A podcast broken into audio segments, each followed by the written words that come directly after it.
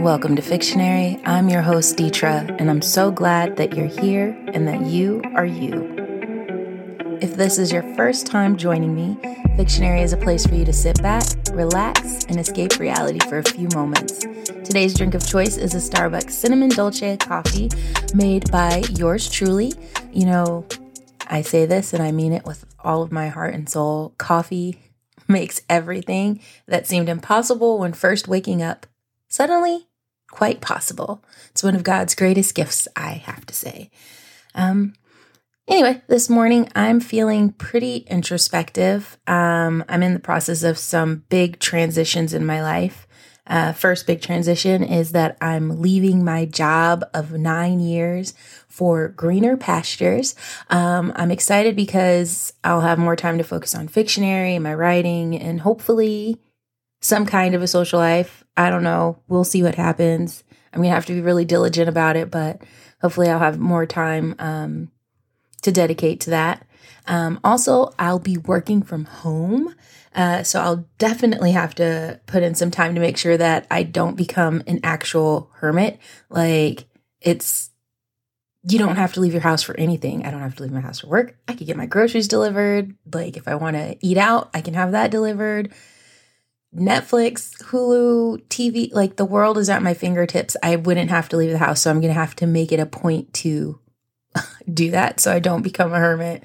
Um, the other really big change is that one of my best friends is moving and it's not down the street, but they are actually moving to another state entirely, like in the South. And I mean, nothing against the South. I just realized that I am more of a Northeast girl than I thought.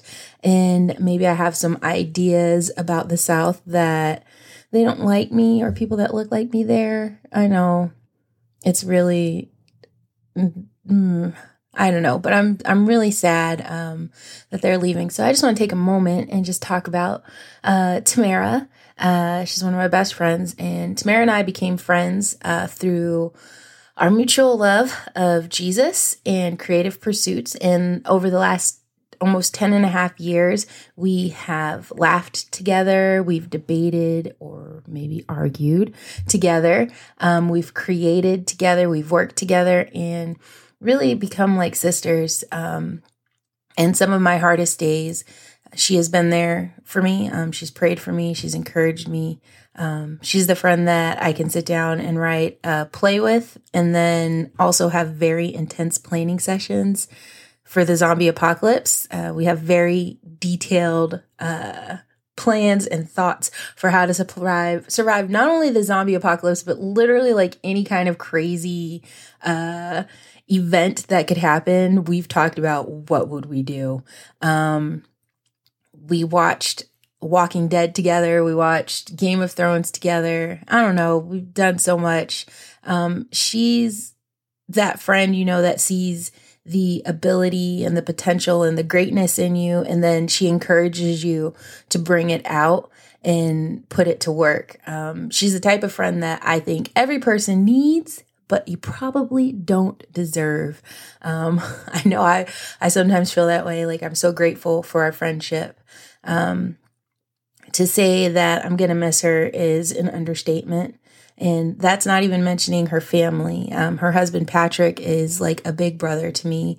We, he's always teasing me and then encouraging me and praying for me and a good uh, listening ear. Also cooks really good food. Thanks, Patrick. And then her son, Jaden, is like another nephew to me. I mean, I've known him since before he was born, and then I got to watch him grow, and it's really been an amazing privilege. He's such a smart and uh, witty young man and like I'll miss playing video games with him, but you know, I guess I have a new place to visit.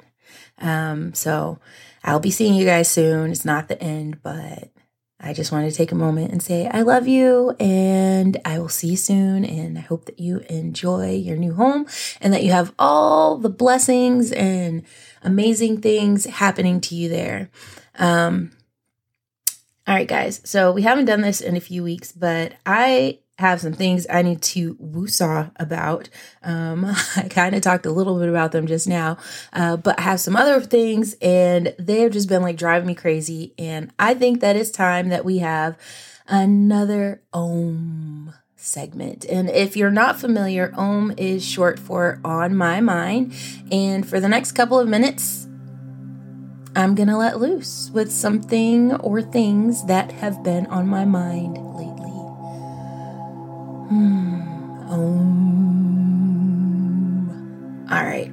So today, I want to take a minute and I want to give a shout out to all of my keyboard scientists and military specialists. All right, guys, I have yet again been wowed by the collective amount of knowledge you all seem to have accumulated. I mean, I don't know what I was doing. Maybe I was drinking coffee, playing D&D, watching Netflix. I don't know.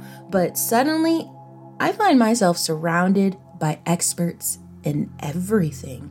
I mean, Google can make anyone an expert, right? I'm, I mean, I'm not knocking the need to research things on your own, guys. But Wikipedia is not a reliable source of information. I could list a bunch of other, you know, fake news sources, but I'm going to refrain because that's not the point.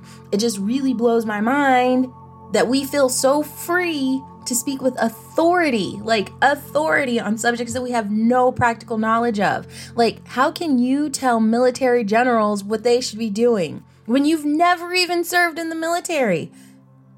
Okay, and maybe you read a few news articles, but suddenly you're an expert on Afghanistan and military strategy or whether or not vaccines should be mandated. Now, I'm not here to debate either side, but I will say the overwhelming majority of us are not experts. We have not studied and researched virology or immunology. And, you know, if you have, maybe you have some valid input. Otherwise, guess what, guys? It's just your opinion, which you are free to have, but stop acting like your opinion is stone cold fact because, my dear friend, it is not. Whew. All right. Okay. I know I know Fictionary is a happy place, but I do feel a lot better after getting that off of my chest. You know, I love you guys. Whoosah. It's all going to be okay. All right. Ah, deep breath in. All right. So, now that I've allowed the real world to invade for a moment, I want to take us away. So let's get into our stories for today. As always, we will have three short original fiction stories written by the one and only moi. Um, so let's just take a nice, deep, calming breath in. Two, three, and let's release two, three. And let's sit back, relax, and enjoy. Our first story for today is titled Toastman. The genre is spy, the word is chosen, and the action is casting a role. A monotone spectacle glides smoothly into my line of sight and I am left witless by the audacity of the blandness emanating from him. He stands before the panel of recruiters, explaining the molecular structure of ethanol with the dryness of an extremely toasted piece of bread, one with no butter or accoutrements to lessen the thirst. He's almost indistinguishable from the wall. He is perfect. I hold up my hand, indicating I want him to stop. Again, I am struck by his blandness. Agent K, you have been chosen to go undercover as a chemist, I say. The end. Well, guys, I guess you know sometimes it pays not to stand out in a crowd, especially when you're trying to be a spy. All right, uh, we're going to go ahead and get ready for our second story. Our second story for today is titled The Pied Piper of Unari. The genre is superhero, the word is particular, and the action is dancing. Soaring overhead, Mansa watched Unari sway to the rhythm of the untraceable beat, surging over the metropolitan city in symphonic waves. Undulating bodies lost in the hypnotic cadence spilled onto the streets in a macabre and endless dance. Trapped for three days in a trance like rave, the citizens danced perilously toward the dam. Already, hundreds of people had fallen into the waters. Mansa saved those closest to the dam, but he needed to locate the source of the music. This particular conundrum might prove his undoing save the few and sacrifice many, or sacrifice a few to save many. The end. Ooh, guys, he's stuck with a choice. Um, you think about it, superheroes, people in general, you know, sometimes we have these choices. It's like that uh, that question: if you could stop the train but kill everybody on the train or save the one person on the tracks, what would you do? Like, and if the person was like your family member or something like that. I'm sure I've got that completely messed up and backwards, but either way, you guys get the point. He's faced with an impo I hope you get the point. but he's faced with kind of an impossible decision. What wins? Which wins? The few or the many? Or the many or the few? Who knows? I guess uh, only Mansa will be able to uh, make that determination. All right, we're going to get ready for our last story. Our final story for today is titled Run Girl Run. The genre is thriller, the word is lick, and the action is plowing. Relentlessly, my feet drive into the freshly turned soil. I am fast. I will make it. I will not be taken by a madman on a tractor. I hear whistling and the sound of the plow dragging through the dirt. I will get away from him. Abruptly, my momentum halts as my foot digs into a soft patch of ground. I hit the floor and the tractor stops. The sound of whistling draws closer. I try to stand, but I'm hurt. I drag my body, trying to escape. Then he is there in front of me, licking his disgusting lips. The end. Ooh, girl, run! Ah, this is like one of my things I hate the most whenever you're watching like a horror movie and you see the character and they're like running and then they freaking trip.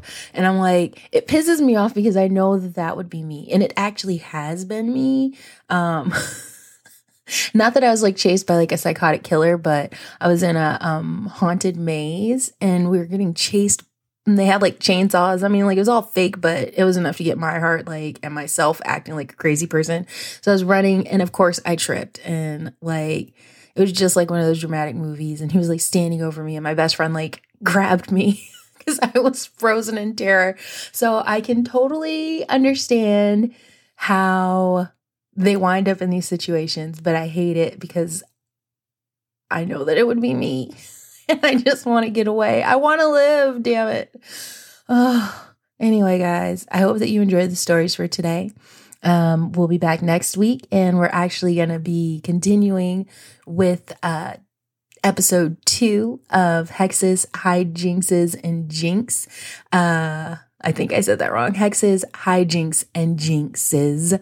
Uh, hexes, Jinxes, and Hijinks. Oh my gosh. Guys, let me just make sure I'm saying this right. It's my sister's Kindle Vella story. It's Hexes, Jinxes, and Hijinks. I don't know why it's a tongue twister for me, but we're going to be reading episode two uh, next week. So uh, if you haven't already, catch up, read, uh, listen to episode seven, because uh, we're going to be reading the second uh, chapter. Anyway, guys, I'll see you next week. I hope you have a wonderful and beautiful week. Um, until next time, keep on reading.